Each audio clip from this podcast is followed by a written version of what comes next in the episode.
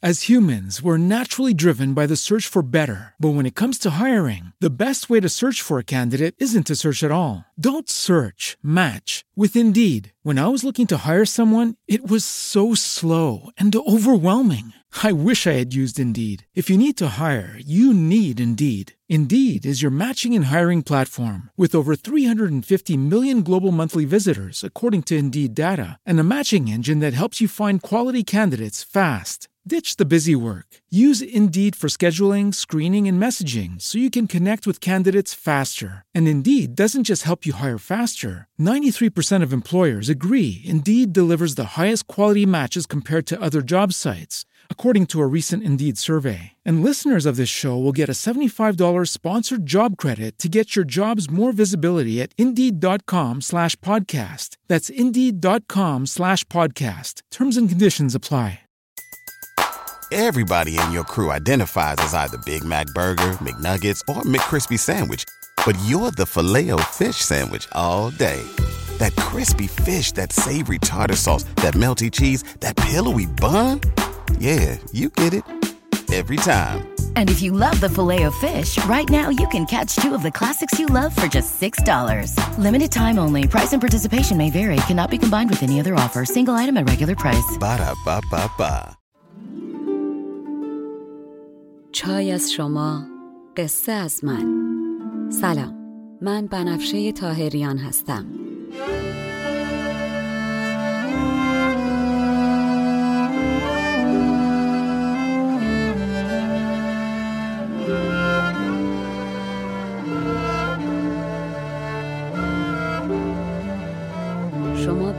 پنجاه و یکمین اپیزود پادکست چای با بنفشه گوش می‌کنین. من در این پادکست قصه های کهن رو به زبان ساده امروز میگم و لابلاشم بعضی از ابیات رو می‌خونم.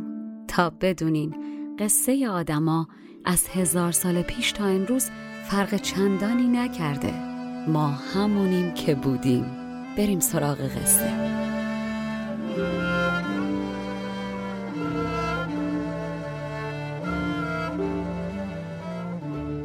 در قسمت قبل گفتم که شیرین برای اینکه هم خودش چیز کاربردی و به درد بخور یاد بگیره و خسرو هم به این بهانه اونچه که کسی جرأت نداره بهش یاد بده یاد بگیره به بزرگ امید میگه از کلیله و دمنه برام بخون و نکته های زندگی بهتر رو یادم بده. بزرگ امید با شنیدن اسم کلیله گل از گلش میشکفه و عشق می‌کنه و با آب و تاب شروع می‌کنه به قصه گفتن. هزار نام خدا چون دستش به کمم نمیره نیت می‌کنه برای خوندن چهل قصه آموزنده از کلیله و دم نمیگه. ولی آیا فکر می‌کنین چرا نظامی چهل داستان رو انتخاب می‌کنه؟ ما که می‌دونیم تعداد داستانها بیشتر از چهل تاست. دلیلش رو الان بهتون میگم.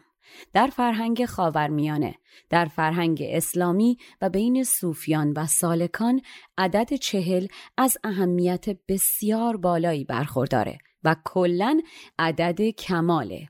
چهل صبح به چهل صبحی گفته میشه که خداوند گل آدم رو سرشته. سالکان با چله نشستن بعد از چهل روز پرده ها از جلوی چشمشون میفته و به منزلت و قربت می‌رسن.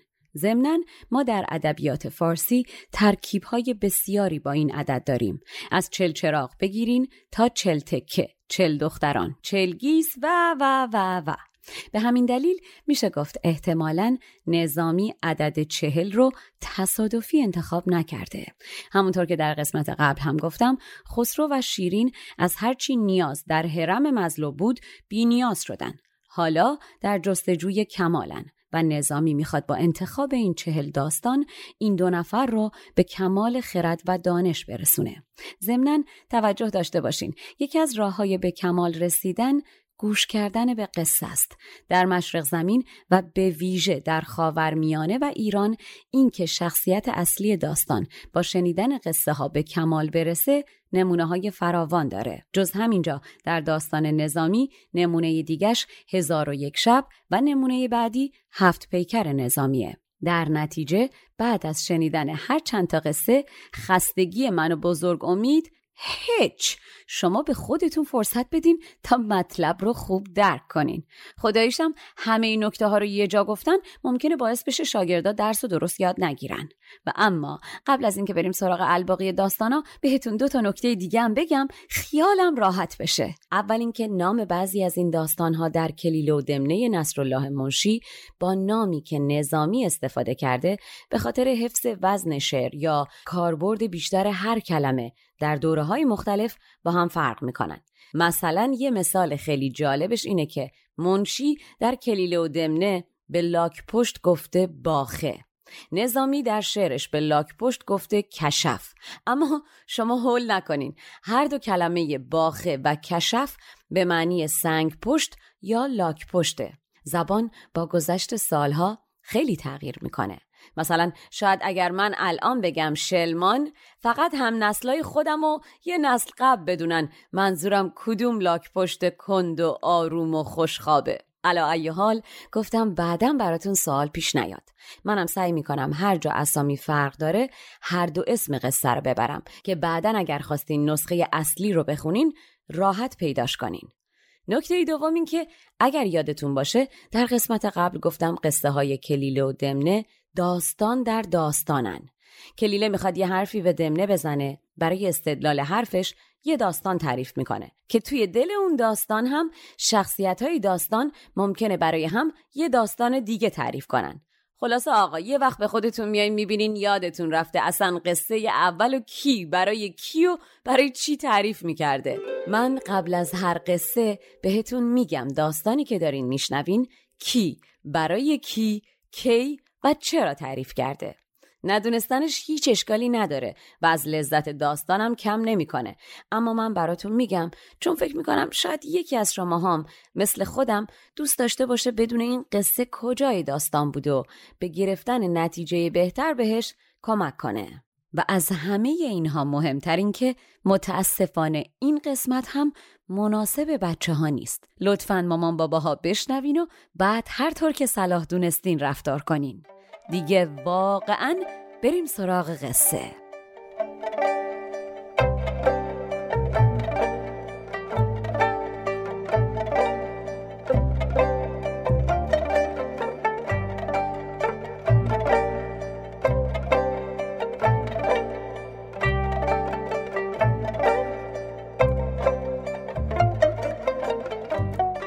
القصه استاد میره سر کلاس و می‌بینه دانشجوها قشنگ و منتظر نشستن.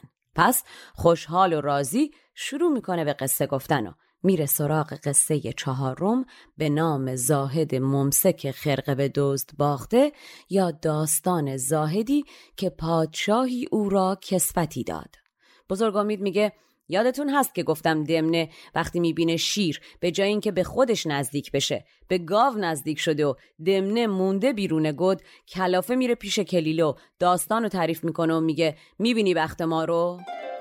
کلیله اونجا در جوابش میگه عاقبتت شده عین عاقبت اون مرد پارسا که پادشاهی بهش لباسی هدیه داد. و بعد براش این قصه رو تعریف می‌کنه و میگه پادشاهی به یک زاهد پارسا لباسی فاخر و گرانبها هدیه میده.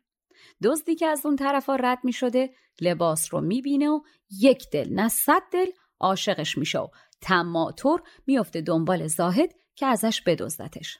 در نتیجه یه نقشه خبیسانه می‌کشه و میره پیش زاهد و با چرب زبونی کلی از زاهد تعریف می‌کنه و بعدم میگه ای زاهد تصدقت بزرگی کن و اجازه بده من شاگرد تو باشم و از تو آداب طریقت رو یاد بگیرم. زاهد که خوشش میاد از این همه تعریف و تمجید میگه خب باش.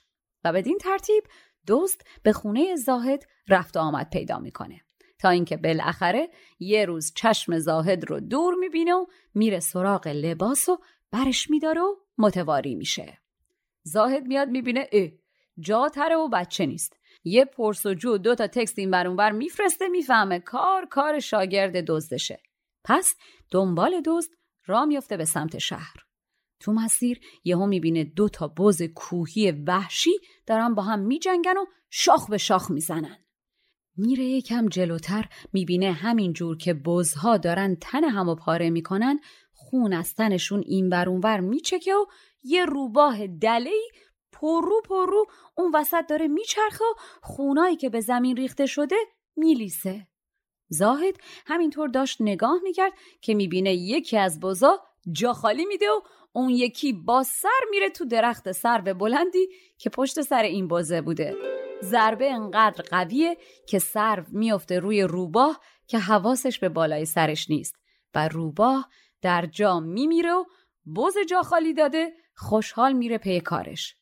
زاهد مبهوت از صحنه خشونتباری که دیده به راه خودش ادامه میده تا شب می‌رسه به شهر این ور اون ور پرسجو می‌کنه که شب یه جایی بمونه که بهش خونه خانم رئیس بدکاره شهر رو نشون میدن و میگن این وقت شب فقط خونه این می‌تونی بری. زن در رو باز می‌کنه و زاهد و یه گوشه جا میده. القصه این خانم رئیس در خانه کنیزکی داره به غایت زیبایی که بقیه زنا به صورت مثل ماهش حسودی می‌کنن. این اواخر هم جوانکی برنا و همه چی تموم دلبسته این کنیزک شده و شبها میاد پیشش و کنیزکم پرو پرو هم به جوانک جا میده و هم به خانم رئیس سهمشو نمیده از اون طرفم خانم رئیس که حسودی و طمع مثل خون جلوی چشمشو گرفته بودن با خودش تصمیم می‌گیره جونشو کف دستش بگیره و کار رو یکسره کنه و جوانک رو بکشه تا حسرتش به دل کنیزک بمونه. حالا ننه مرده خانم رئیس کی می‌خواسته این نقشه رو عملی کنه؟ همین امشب که زاهد رسیده بوده اونجا. خانم رئیس از سر شب به کنیزک و جوان انقدر شراب خورونده بوده که هر دو مست گوشه از هوش رفته بودن. خانم رئیس قافل از این که زاهد بیدار و اصلا خوابش نبرده و از سر و صدای زن پا شده از یه گوشه داره نگاش می‌کنه یک راست میره و یک نی نازک بر میداره و میاد بالای سر مرد جوان و نی رو داخل ظرفی می‌کنه و با دهن از توش مایهی می‌کشه بیرون که زاهد حدس می‌زنه باید زهر باشه. زن یک سر نی توی دهنش و سر دیگر رو مثل شیاف می‌کنه تو مقعد جوانک تا زهر رو فوت کنه و از راه مقعد وارد تن جوانک بکنتش. جلدر خالق زاهد که از حیرت از جاش نمی‌تونه تکون بخوره یهو می‌بینه در همین لحظه بادی از جوانک رها میشه و در نتیجه فشار باد زهر به حلق زن برمیگرده و در دهانش پخش میشه و در جا تموم می‌کنه. زاهد که جایی نداره بره تا صبح صداش در نمیاد و با در اومدن خورشید خودشو از این خونه پرتاب می‌کنه بیرون. تمام روز این در و اون در میگرده اما دزد رو پیدا نمی‌کنه. دم غروب میگرده دنبال یه جای تازه که کفاش بهش لطف می‌کنه و میگه بیبیرم امشب خونه من. تو آدم زاهدی هستی. من امشب باید برم جایی. زنم و به تو میسپارم که چشمت پاکه. دیگه هم سفارش نمی‌کنم. کفاش میره. از اون طرف زن کفاش یه دوست پسری داره که واسط بینشونم زن هجامتگر و سلمونی شهره. این زن آقای هجامتگر پول می‌گیره و پیغون پسخوما و کارای فسق و فجور اینطوری رو انجام میده. خانم خونه به واسطه میگه برو به دوست پسرم بگو شوورم رفته بیا. از اون طرف تا این زن واسطه خبر ببره و دوست پسر آراویرا کنه و برسه در خونه زن کفاش مست و خراب از راه می‌رسه و این دوست پسره رو نزدیک خونه می‌بینه و به زنش شک می‌کنه و میاد تو بدون مدرک محض احتیاط زنشو مفصل کتک می‌زنه و بعدم میبندتش به درخت. زاهد که هنوز از شک دیشب در نیامده با این سر و صدا پا میشه از دور نگاه می‌کنه. کفاش میره میخوابه و نیم ساعتی که میگذره زاهد می‌بینه سر و کله زن واسطه وسط حیات پیدا شد. زن میاد پای درخت پیش زن کفاش و میگه چیکار کنم خانم؟ به دوست پسرتون بگم بره؟ زن کفاش میگه نه نه نه. تو بیا منو وا کن جا من به عنوان بدل واسا. تا من فوری برم از دوست پسرم عذرخواهی کنم و برگردم. واسطه که می‌بینه اینجوری پول بیشتری هم گیرش میاد موافقت می‌کنه. زن کفاش رو از درخت باز می‌کنه و خودش رو جاش میبندن و زن کفاش میره. زن هنوز از خونه دور نشده کفش از خواب میپره و شروع می‌کنه بدمستی نره کشیدن و زنش رو صدا کردن. زن واسطه بدلکار از ترسش جواب نمیده. کفاش هرچی صدا می‌کنه این جواب نمیده. کفاش عصبانی میشه میره سراغ بدلکار و دماغشو می‌بره و میگه اینو برفست واسه معشوقت. و بعد دوباره راشو می‌کشه سیامست برمیگرده تو خونه. صدا از درخت در میاد از بدلکار در نمیاد. چند ساعت بعد زن کفاش برمیگرده و می‌بینه ای داد بیداد چی شده؟ محکم می‌زنه تو سر خودشو عذرخواهی می‌کنه تناب و باز می‌کنه پول حسابی به بدلکار میده و میگه منو به درخت ببند و برو. واسطه هم همین کار رو انجام میده و بعدم راهی میشه. بدل کار که میره زن کفاش شروع می‌کنه بلند بلند طوری که شوهرش بشنوه میگه ای خدا! تو که شاهد بودی من کار بدی نکردم و این مرد با من چه کرد؟ برای اینکه پاک دامنی منو به این گردن شکسته ثابت کنی دماغم و به من برگردون. کفاش هرسی پا میشه یه دوتا فوش بده که ای بدکار دریوری نگو که یهو می‌بینه اوا! دماغ زن سالمه. کفاش میافته به عذرخواهی و گریه و طلب بخشش رو غلط کردم. از اون طرف زن هجامتگر بینی در دست و تو فکر چه کنم چه کنم به شوهر و در و همسایه بگم دماغم چی شد می‌رسه به خونه که می‌بینه شوهرش داره صداش می‌کنه و میگه زن تیغ و وسایل تراش منو بیار که باید برم مشتری دارم. زن هم حیله ای می‌کنه و تیغ سرتراش رو بدون دسته به مرد میده. مرد عصبانی میشه و تیغه رو پرت می‌کنه. زن که منتظر همین اتفاق بوده شروع می‌کنه به داد زدن که آی بینیم آی بینیم آی مردم کند مرد هجامتگر تا به خودش بیاد مردم میریزن و کشون کشون میبرنش پیش قاضی شهر. قاضی ازش می‌پرسه مردک برای چی زدی دماغ زن تو بریدی؟ هجامتگر هاج و واج نگاه می‌کنه. قاضی می‌بینه این هیچی نمیگه. حکم به قصاص میده و میگه ببرینش. که زاهد که در بین مردم بوده و شاهد تمام ماجرا انگار که به کشف بزرگی رسیده باشه از جاش بلند میشه و میگه آقای قاضی ببخشش و عجله نکن. بعد ادامه میده و میگه من حالا می‌فهمم که لباس من رو دزد نبرد و روباه رو بزا نکشتن و زن بدکار رو زهر هلاک نکرد و هجامتگر بینی همسرش رو نبرید. همه این بلاها از نفس زیاده طلبمون سرمون آمده. من اگر آرزوی مرید و شاگرد بیشتر و هی به به چه چه استاد شنیدن نداشتم و گول حرفای قشنگ دوز رو نخورده بودم روباه اگر هرس نزده بود برای دو قطر خون زن بدکاره اگر قصد اقبال کردن مرد جوون و مال دیگران رو نداشت و زن هجامتگر اگر دنبال شیتیل خودش دست به هر کار کثیفی نمی‌زد الان هیچ کدوم به این حالی که هستیم نبودیم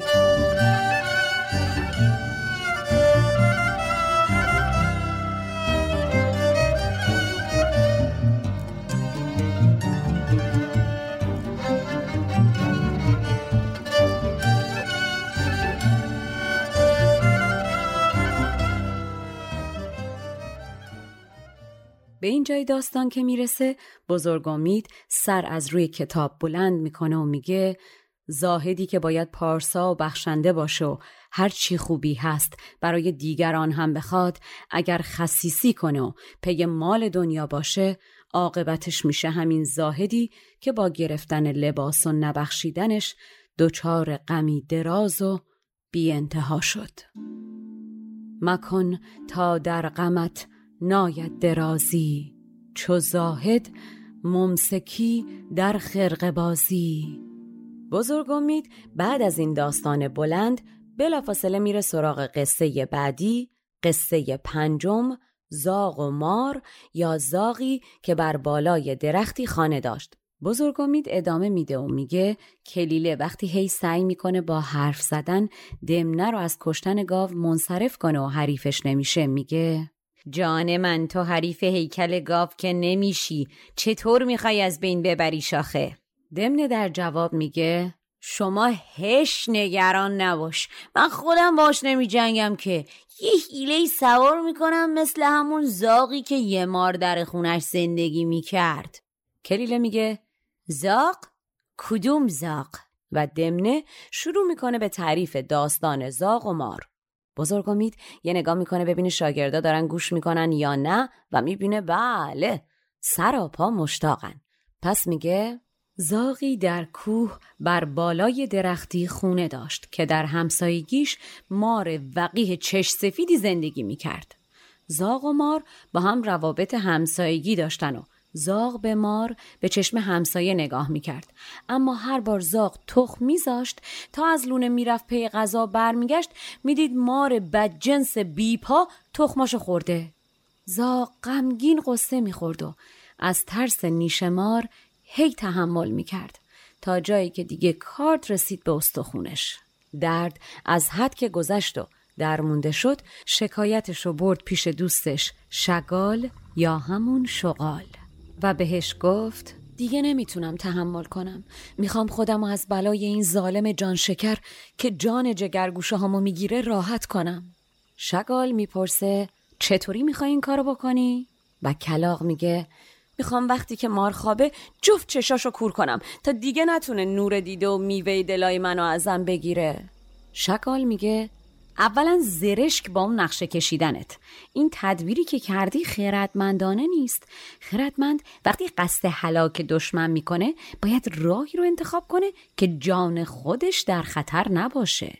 حالا منو داری قصه نخور. من به تو یه راه یاد میدم که اگر از عهده انجامش بر بیای عمر خودت باقی و مار به دیار باقی میشه تابه دوم اینکه نادان چرا فکر می‌کنی کسی که بهش محبت کردی لزوما دیگه به تو بدی نمی‌کنه؟ زاغ ناراحت میگه چی بگم والا؟ آدم این همه چش سفیدی باورش نمیشه. اما خب شما بگو چه کنم؟ از اشارت دوستان نباید گذشت و خلاف نظر خردمندان نباید عمل کرد. شما بگو چه کنم؟ شگال میگه. در اوج آسمان پرواز کن و از روی بامها و صحراها چشم بنداز بین وسایل مردم اون پایین. نگاه کن ببین یه زیوری پیرنی یه چیز با ارزش سبکی که بتونی راحت فرود بیای و برش داری و دوباره بلند پرواز کنی پیدا کن و جلوی چشم صاحبش برش دار و شروع کن پرواز کردن. اما در ارتفاعی پرواز کن که مردم ببینن تو دنبالت بیان. بکششون و بیارشون تا نزدیک مار. به مار که رسیدی هرچی بلند کردی بنداز روی مار تا مردم بیخیال تو بشن و برن سراغ مار. زاق خوشحال در جا رو به آبادی پرواز می‌کنه. چشمش میافته به یه چیزی که یه گوشه ای برق می‌زنه و نگاه می‌کنه می‌بینه یه چیزی شبیه گلستینه گوشواره یه چیزی اون گوشه است. تیز میره پایین و به منقار میگیرتش و مثل جت برمیگرده به هوا. ساب مال و ملت میافتن به دنبالش و زاغ پرواز می‌کنه تا بالاخره ما رو یه گوشه تو آفتاب لم داده می‌بینه و میره بالای سرش و اون زیور با سنگ درخشانش از همون بالا میندازه روی سر ما رو. مار تا به خودش بیاد که این چی بود تو سرش خورد مردم می‌رسن بالای سرشو با چوب می‌زنن دخلشو میارن و زاق بدون اینکه از دماغ خودش خون بیاد از شر مار راحت میشه.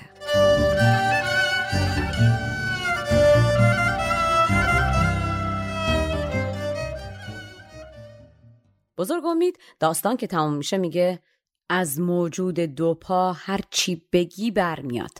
یادتون باشه از بدی کسی که بهش نیکی کردین لزوما در امان نیستین و ضمنا نقشه دوزاری نکشین. با کسی که به حریم خانه دیگران خیانت می‌کنه یا دشمنی که به خونتون حمله کرده و عهد شکسته و زورتون بهش نمی‌رسه حتما نباید مستقیم وارد جنگ بشین.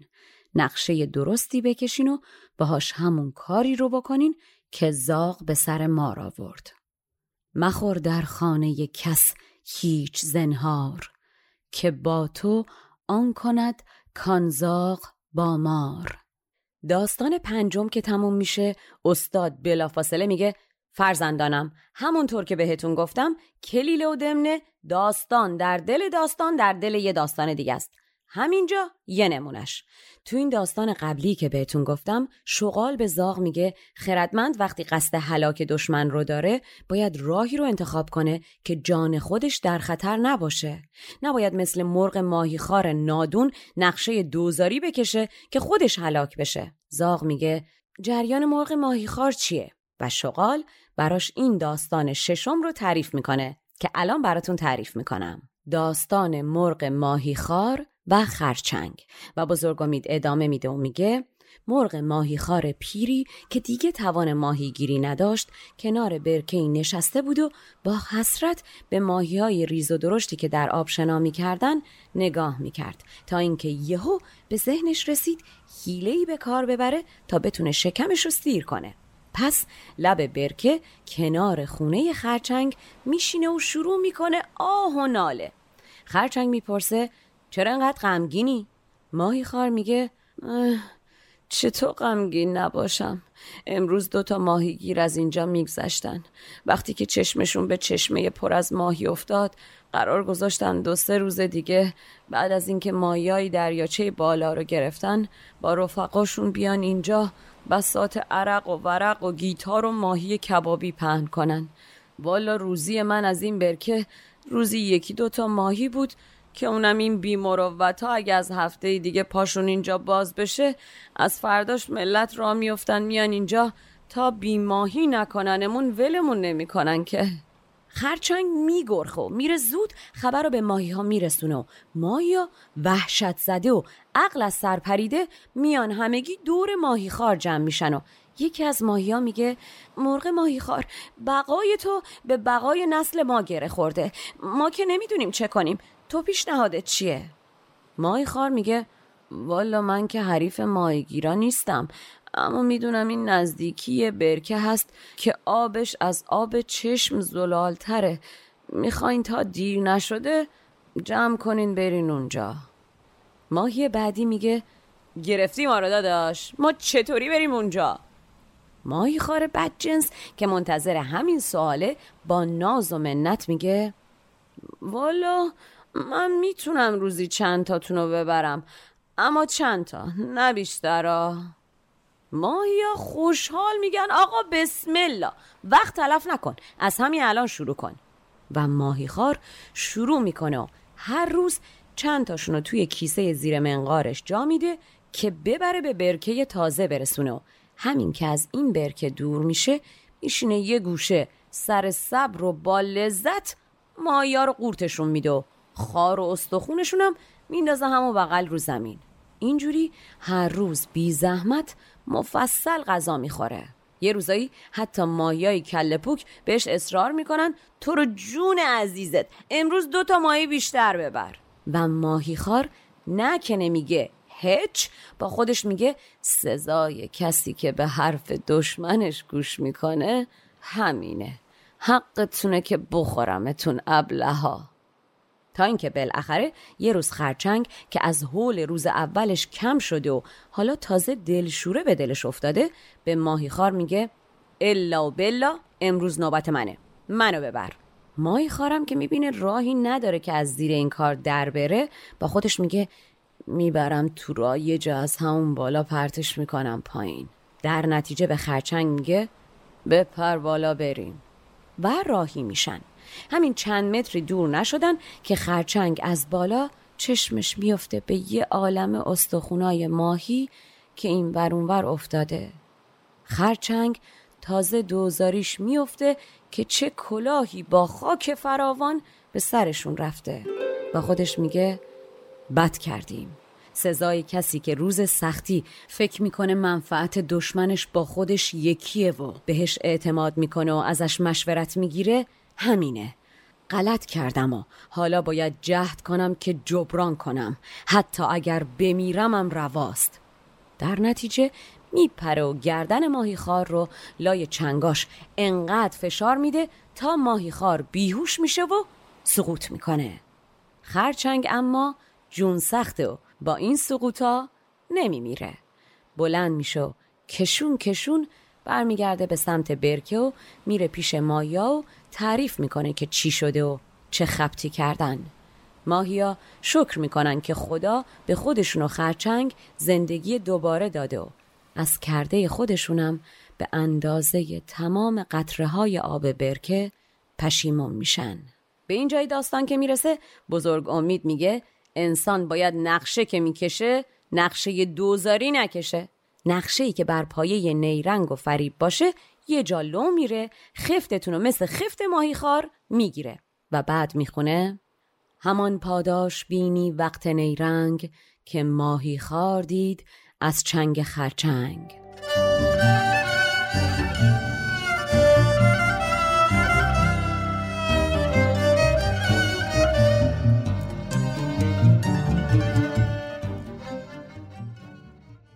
بزرگامید ادامه میده و میگه داستان بعدی مال زمانیه که کلیله می‌بینه حریف دمنه نمیشه و نمی‌تونه رازیش کنه که دست از کشتن شنزبه برداره میگه دمنه گاو هم باهوشه هم زورش زیاده چطوری می‌خوای گولش بزنی؟ و دمنه جواب بسیار غمانگیزی میده و میگه آره همه اینه که گفتی هست اما اینا مهمتر اینه که به من اطمینان داره.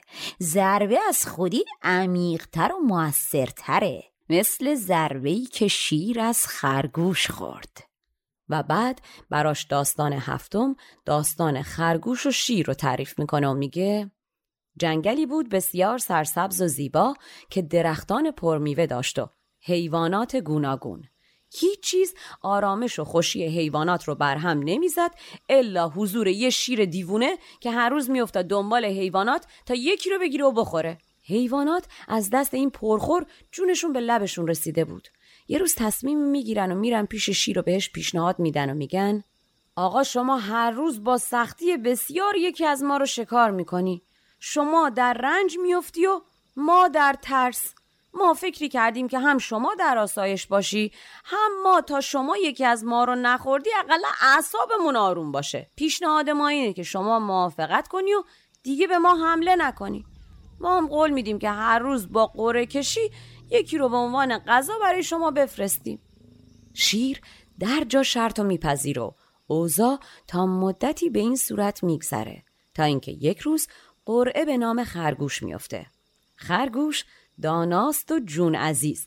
از قبل فکر این روز رو کرده. پس به حیوانات دیگه میگه رفقا هول نکنین. اگه به من فرصتی بدین و منو سر ساعت مقرر برای شیر نفرستین شما را از ستم این ظالم ستمگر نجات میدم. حیوانات قبول می‌کنن. خرگوش مدتی صبر می‌کنه تا از وقت غذای شیر بگذره. بعد میره به سمت شیر که به خاطر گرسنگی خشمگین و عصبانیه. شیر گرسنه تا چشمش به خرگوش میفته نعره می‌کشه و میگه از کجا میای؟ حیوانات دیگه چه می‌کنن؟ غذای امروز تویی؟ خرگوش جواب میده نه قربان غذای امروزتون یه خرگوش دیگه بود که همراه من بود اما تو راه که ما میآمدیم یه شیر دیگه راه رو بر ما بست و هرچی بهش گفتیم با ما غذای پادشاه جنگلیم توجهی نکرد و گفت من از شاه شما نیرومندترم شما هم بیخود کردی خودت با شاهد این شکار منه. و خب قربان من که حریفش نمی‌شدم فرار کردم و به سرعت اومدم تا به شما خبر بدم. شیر عصبانی میگه این پدر سوخته کجاست؟ نشونم بده. خرگوش پیشا پیش شیر حرکت می‌کنه تا اینکه به چاهی می‌رسن که آبش بسیار زلال و صاف بوده. خرگوش میگه شیر تو این چاهه اما من ازش میترسم. اگر پادشاه من روی دستش بگیره و از من محافظت کنه می‌تونم به شما نشونش بدم. شیر خرگوش رو می‌گیره و میبرتش لب چاه و به داخل چاه نگاه می‌کنه شکل خودش و خرگوش رو که در آب افتاده می‌بینه و فکر می‌کنه این شیر همون شیره و این خرگوش نهار خودشه که تو دست اونه. شیر تصمیم می‌گیره بره به جنگ شیر یا تصویر خودش که افتاده در چاه. پس خرگوش رو بیرون چاه می‌ذاره زمین و خودش میپره داخل چاه و پریدن همان و غرق شدن همان.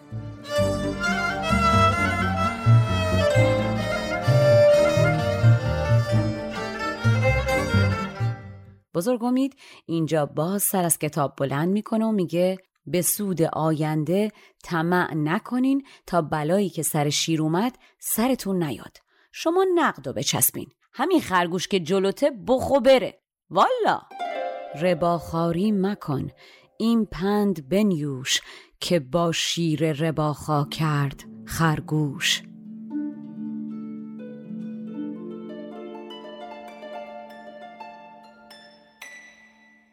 اینجا شاید بد نباشه که بدونین این داستان به نام حکایت شیر و نخجیران در دفتر اول مصنبی معنوی مولوی هم آمده. اتفاقا که مولانا ته این داستان به کلیله هم اشاره می‌کنه و میگه از کلیله بازجو آن قصه را بندر آن قصه طلب کن حسه را. مولانا دوستان اگر دلتون خواست برین اون ورژن رو هم بخونین. بزرگ امید نفس نمیده. از اون استاداست که میان سر کلاس. تخته رو به سه قسمت تقسیم می‌کنن و شروع می‌کنن. ریز ریز توش می‌نویسن و درس میدن و زنگ که می‌خوره سر تا پا گچی از کلاس میرن بیرون. البته فکر کنم دیگه استادای الان همه قرتی بازی با ماژیک و رو whiteboard درس میدن. اما خب نحوه تدریس همونه که بوده. شما به هر حال concept رو بگیرین.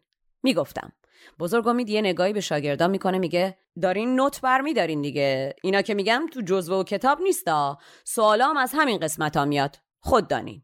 بزرگ امید ادامه میده و میگه داستان هشتم. داستان سه ماهی و رستن یکی از شست بعد بزرگ امید شست دستش رو نشون میده و میگه منظورم شست دست نیست. با سین نوشته میشه اما معنیش تور ماهیگیریه. و بعد ادامه میده و میگه این قصه رو دمنه وقتی می‌خواد هول بندازه تو دل شیر که هرچه زودتر تا دیر نشده باید تصمیم بگیره و از شر شنزبه خودشو خلاص کنه برای شیر تعریف می‌کنه داستانش از این قراره که در آبگیری سه تا ماهی داشتن برای خودشون زندگیشونو می‌کردن که یه روز از غذا دو تا ماهیگیر به آبگیر میان و ماهیا رو می‌بینن و تصمیم می‌گیرن که بگیرنشون. یکی از ماهیا که با تجربه و عاقل بوده و کتاب زیاد میخونده و فیلم می‌دیده و پادکست گوش می‌کرده تا می‌بینه اینا می‌خوان بگیرنش معطل نمی‌کنه. به سرعت خودشو به محل ورودی آب میرسونه و فرار می‌کنه از دستشون.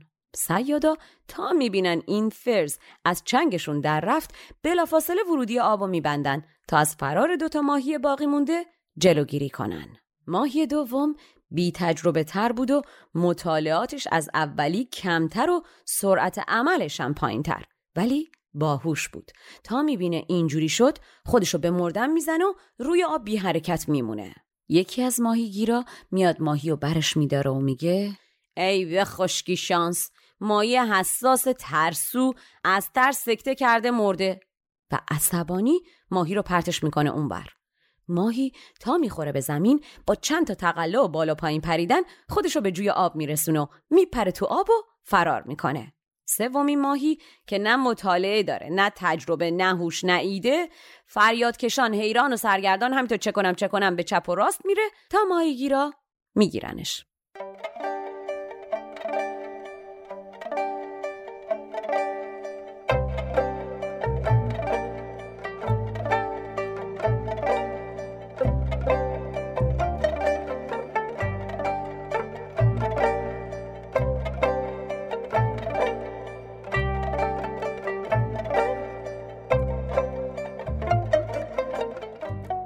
بزرگ امید اینجا میگه برای رهایی از مخمسه باید باهوش بود و سریع. آدم حتی اگر به موقع خودشو به مردن بزنه می‌تونه از خود مردن نجات پیدا کنه.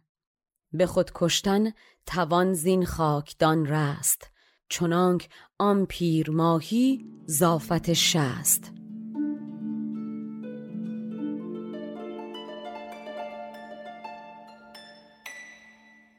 در قدیم به قلاب تور ماهیگیری دام یا کمند شست هم گفته می شده. این داستان هم به نام حکایت آن آبگیر و سیادان و سه ماهی عاقل و نیم عاقل و مغرور در دفتر چهارم مصنوی معنوی مولوی آمده مولانا اونجا هم به کلیله اشاره می‌کنه و میگه قصه آن آبگیر است ای انود که در او سه ماهی اشگرف بود. در کلیله خوانده باشی لیک آن قشر قصه باشد و این مغز جان. مولانا دوستان اگر دلتون خواست می‌تونین برین اون version رو هم بخونین. داستان ماهی فسقلیا که تموم میشه بزرگ امید از خسرو شیرین می‌پرسه آماده این برای یک داستان بلند؟ شاگردان بلند میگن بله.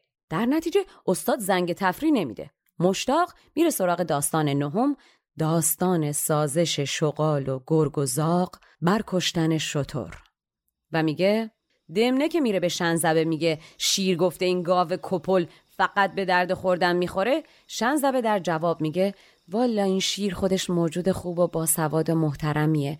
بعید از این حرفا بزنه. اگر یه همچی حرفی بزنه حتمی تاثیر دریوری های مشاورای حسود و چش سفید و مکارشه. درست مثل همون بلایی که سر جان آوردن.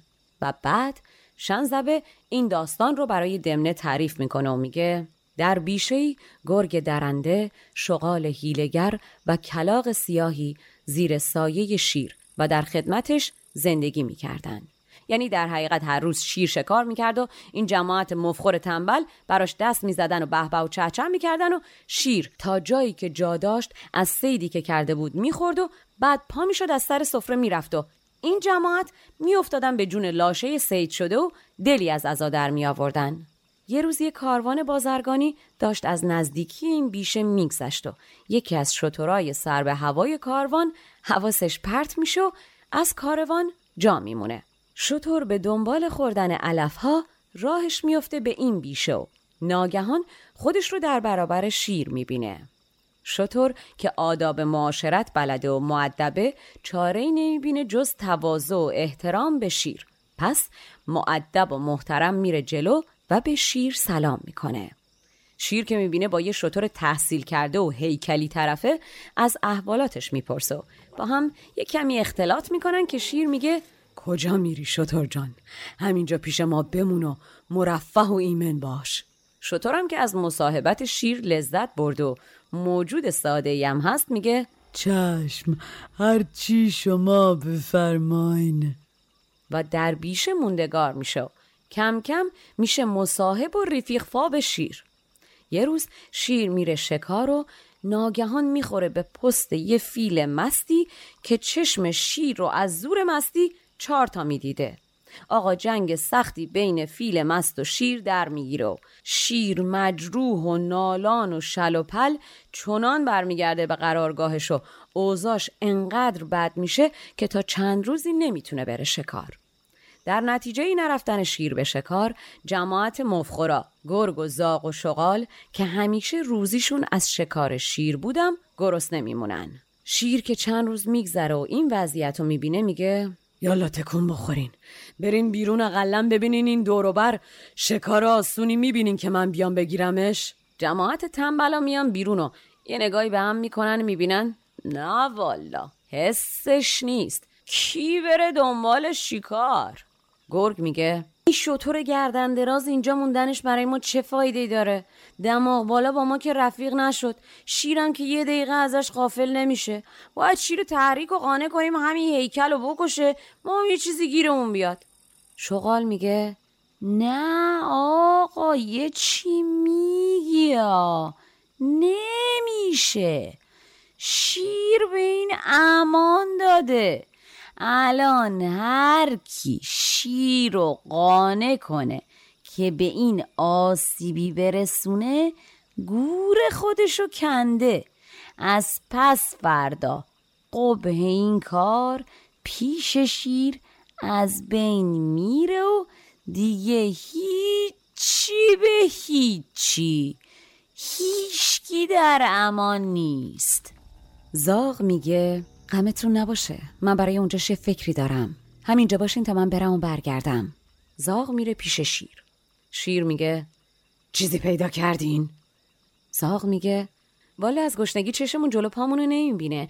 اما یه راهی پیدا کردیم که اگه شاه باش موافقت و پاشو امضا کنه هممون نجات پیدا می‌کنیم. شیر میگه بگو. زاغ میگه این شطور اینجا اجنبیه و اقامتش برای ما هیچ فایده ای نداره. شیر یهو عصبانی میشه میگه اه زبونتو گاز بگیر نسناس. این محملی که میگی دور از وفاداری و آزادگی و کرم و مروته. من خودم به شطور امان دادم. چطور راضی بشم که بهش جفا بشه؟ زاغ میگه اینا رو می‌دونم. اما از قدیم حکما گفتن جایزه که در هنگام خطر و شرایط سخت یک نفر رو فدای خانواده کرد. خانواده رو فدای قبیله کرد و قبیله رو فدای یک شهر رو شهری رو فدای شخص شخیص شاه. برای عهدی که شما بستینم من احترام زیادی قائلم و ترتیب این کار رو طوری خواهم داد که دامن شاه پاک بمونه و شطور خودش راضی به این کار باشه و دردیم نکشه و از شما چیزی به دل نگیره. شیر گرسنه و زخمی چیزی نمیگه و سرش رو به علامت رضایت پایین میندازه. زاق زفرمندانه برمیگرده پیش رفقا و میگه یکم تندی کرد اما رام شده به دستم اومد. حالا قسمت دوم نقشم اینه که بریم پیش شطور رو از بلایی که سر شیر آمده براش تعریف کنیم و بهش بگیم ما زیر سایه شیر تا امروز خوب و خوش زندگی کردیم. حالا نوبت ماست که روز سختی شیر براش جبران کنیم. ما باید بریم پیش شیر و بهش بگیم اگر کاری از ما برمیاد فرمان بده وگرنه این جان ناقابل ما فدای شما. زاق به اینجا که می‌رسه یه نگاهی تو چشم هم دستاش می‌کنه و میگه حواستون رو جمع کنین. شماها یادتون باشه هر کدوم از خدامون که پیشنهاد داد شیرون رو بخورتش دیگران باید یه بهانه بیارن و شیر رو منصرف کنن. اینجوری هم حقی ضایع نشده هم ما به خواستم می‌رسیم. پس میرن پیش شطور رو با چاپلوسی تمام و ناله و قصه و غم داستان رو برای شطور تعریف می‌کنن و شطور رو راضی و غیرتی می‌کنن که بیاد پیش شاه و خوردن خودش رو در کنار دیگران به شیر پیشنهاد بده. شطورم موافقت می‌کنه و همه با هم میرن خدمت شیر. زاق اول از همه میگه ای شیر بزرگوار مدت زیادی زیر سایتون زندگی کردم. شما برگردن من خیلی حق دارین. اگر این گوشت من باعث بشه رمقی حتی کم به تن شما بیاد من جان خودم رو براتون فدا می‌کنم. منو بخورین. شغال بلافاصله میگه ای زاق گوشت ناقابل تو. آخه به چه درد می‌خوره؟ به کجا می‌رسه؟ خوردنت فقط از شیر انرژی می‌گیره. و بعد بلافاصله ادامه میده و میگه قربان من افتخار بدین و گوشت منو بخورین. یهو گرگ از اون طرف فریاد می‌کشه و سینه چاک می‌کنه که ای شغال لاغر گوشت تو برای شیر اصلا مناسب نی. تو اصلا گوشتت بو میده. و بعد چاکرانه ادامه میده و میگه ای شیر من حاضرم زندگی خودم و فدای شما کنم. امیدوارم گوشت منو قبول کنین. که یهو شغال و زاق با هم میپرن وسط حرفشو میگن تو گوشتت اصلا خوب نیست. گوشتت مثل زهر حلاهله خوناق میارو خفه می‌کنه. شطور سادلو که می‌بینه آها این قرار تعارف بازی باشه میره جلو و شکری می‌خوره و میگه قربان من هم حاضرم جان شیرین فدای شما بکنم و برای بهبود شما خودم رو قربانی کنم. گوشت من فدای یک تار موی شما. امیدوارم که که زاق گرگ و شغال به شطور مهلت نمیدن حرفش رو تموم کنه و همگی میگن احسنت شطور جان. معلومه که این حرف خالصانه زدی. و خب واقعیت اینکه چه گوشتی بهتر از گوشت شما. و شطور هنوز دهنش باز مونده که ستایی به شطور حمله و سر از تنش جدا و پاره پارش می‌کنن و میخورنش. بزرگ امید به اینجای داستان که می‌رسه سر بلند نمی‌کنه. یه نفس عمیقی می‌کشه و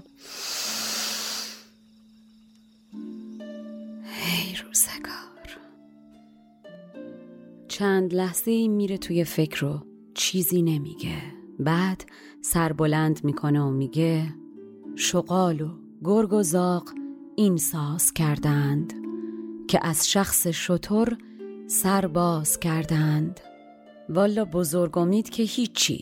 از من اگر بپرسین میگم این یکی از تأثیرگذارترین تلخترین و واقعی ترین داستانهاییه که من وقتی بچگی برای اولین بار شنیدمش دلم بی نهایت برای شطور سوخت و امروز که دارم دوباره برای شما تعریفش می‌کنم قلبم از نو جمع میشه و یادم میفته به کلی مثال واقعی و تاریخی و فیلم و کتاب و داستان. ساده لوحانه است. اگر آرزو کنم کاش هیچ شغال و زاغ و گرگی وجود نداشته باشه. اما از ته دل امیدوارم شما هیچ وقت جای جان نباشین. خیلی وضعیت نادخیه. والا. و اما تا اینجا نه داستان از چهل داستان شنیدین. بهشون فکر کنین و اگر هنرمندین روی داستانها کار کنین و اگر بچه دارین براشون تعریف کنین و از همه مهمترین که ما رو به دیگران معرفی کنین و اگر دوست دارین اسپانسر بشین یا ما رو پشتیبانی مالی بکنین سری به وبسایت ما به آدرس چای با بنفشه دات کام بزنین. این قسمت هم نوش جونتون. تا قسمت بعد تنتون سلامت و جانتون شیرین. مشاور ادبی من برای تولید این پادکست دکتر فرشید سادات شریفیه. آهنگساز و نوازنده کمانچه موسیقی زیبایی که شنیدین کوروش باباییه و edit و میکس صدا رو هم مهلا دیانی قبول زحمت کرده و انجام میده. این پادکست اول، دهم و بیستم هر ماه میلادی منتشر میشه. اگر پادکست چای با بنفشه رو دوست داشتین دستتون طلا. به دیگرانم معرفیش کنین. تا اپیزود بعدی تن و جانتون سلامت. As humans, we're naturally driven by the search for better. But when it comes to hiring, the best way to search for a candidate isn't to search at all. Don't search, match with Indeed. When I was looking to hire someone, it was so slow and overwhelming. I wish I had used Indeed. If you need to hire, you need Indeed. Indeed is your matching and hiring platform with over 350 million global monthly visitors, according to Indeed data, and a matching engine that helps you find quality candidates fast. Ditch the busy work. Use Indeed for scheduling, screening, and messaging so you can connect with candidates faster. And Indeed doesn't just help you hire faster. 93% of employers agree Indeed delivers the highest quality matches compared to other job sites, according to a recent Indeed survey. And listeners of this show will get a $75 sponsored job credit to get your jobs more visibility at Indeed.com slash podcast. That's Indeed.com slash podcast. Terms and conditions apply. Everybody in your crew identifies as either Big Mac Burger, McNuggets, or McCrispy Sandwich. But you're the filet fish Sandwich all day. That crispy fish, that savory tartar sauce, that melty cheese, that pillowy bun. Yeah, you get it. Every time. And if you love the filet of fish, right now you can catch two of the classics you love for just $6. Limited time only. Price and participation may vary. Cannot be combined with any other offer. Single item at regular price. Ba da ba ba ba.